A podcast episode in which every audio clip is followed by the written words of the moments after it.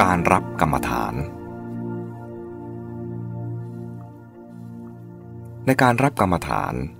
ท่านให้ทำเป็นพิธีการสักหน่อย คือเข้าไปหาท่านผู้เป็นกัลยาณมิตร แล้วกล่าวคำมอบถวายตัวแด่พระพุทธเจ้าทำนองนี้ว่า อิมาหังภควา อัตภาวัง ตุมหากัง ปริจจชามิ แปลว่า ข้าแต่พระผู้มีพระภาคเจ้า ข้าพระพุทธเจ้าขอสละอัตภาพนี้แด่พระองค์ หรือจะแปลว่า ข้าแต่พระผู้มีพระภาคเจ้า ข้าพระพุทธเจ้าขอถวายชีวิตแด่พระองค์ก็ได้ หรือมอบตัวแก่พระอาจารย์ก็ได้ว่า อิมาหังพันเต อัตภาวัง ตุมหากังปริจจชามิ แปลว่า ข้าแต่ท่านพระอาจารย์ ข้าพระเจ้าขอสละอัตภาพนี้แด่ท่าน หรือจะแปลว่า ข้าแต่ท่านอาจารย์ ข้าพระเจ้าขอถวายชีวิตนี้แด่ท่านก็ได้ การมอบตัวให้นี้ เป็นกลวิธีสร้างความรู้สึกให้ปฏิบัติอย่างจริงจังเด็ดเดียว ช่วยทำลายความหวาดกลัว ทำให้ว่าง่าย ทำให้ความรู้สึกระหว่างอาจารย์กับผู้ปฏิบัติถึงกัน และเปิดโอกาสให้อาจารย์สอนและช่วยในการฝึกได้อย่างเต็มที่ พร้อมนั้น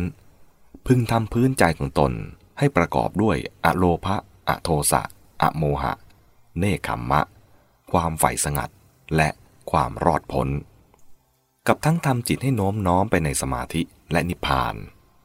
แล้วขอกรรมฐาน ฝ่ายพระอาจารย์ ถ้ารู้จิตใจสิทธิ์ได้ ก็กำหนดจริยาด้วยญาณนนั้น ถ้ามิฉะนั้นก็สอบถามให้รู้ เช่นว่า เธอเป็นพวกจริตใด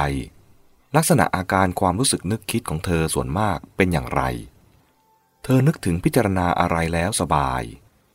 ใจเธอน้อมไปในกรรมฐานไหน เป็นต้น แล้วบอกกรรมฐานที่เหมาะกับจริยาของเขานั้น ชี้แจงให้รู้ว่า จะเริ่มต้นปฏิบัติทำอย่างไร วิธีกำหนดและเจริญทำอย่างไร นิมิตเป็นอย่างไร สมาธิมีขั้นตอนอย่างไร วิธีรักษา เลี้ยง และทำสมาธิให้มีกำลังมากขึ้นทำอย่างไรเป็นต้น ตามที่ท่านแสดงในตอนว่าด้วยการเจริญอาณาปานสติว่า ให้เรียนกรรมฐานที่มีสนธิห้าคือเรื่องเกี่ยวกับกรรมฐานห้าข้อหรือห้าภาค ได้แก่ 1. อุกขหะ เรียนหลักของกรรมฐานตามแบบแผนหรือตำรา 2. ปริปุจฉา สอบถามความหมายและข้อสงสัยให้เสร็จสิ้น 3. อุปัฏฐานะ การปรากฏแห่งนิมิตกรรมฐานว่าเป็นอย่างนั้นอย่างนั้น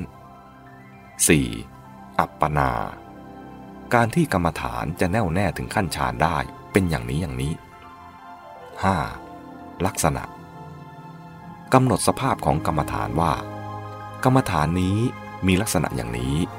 จะสำเร็จด้วยทำอย่างนี้อย่างนี้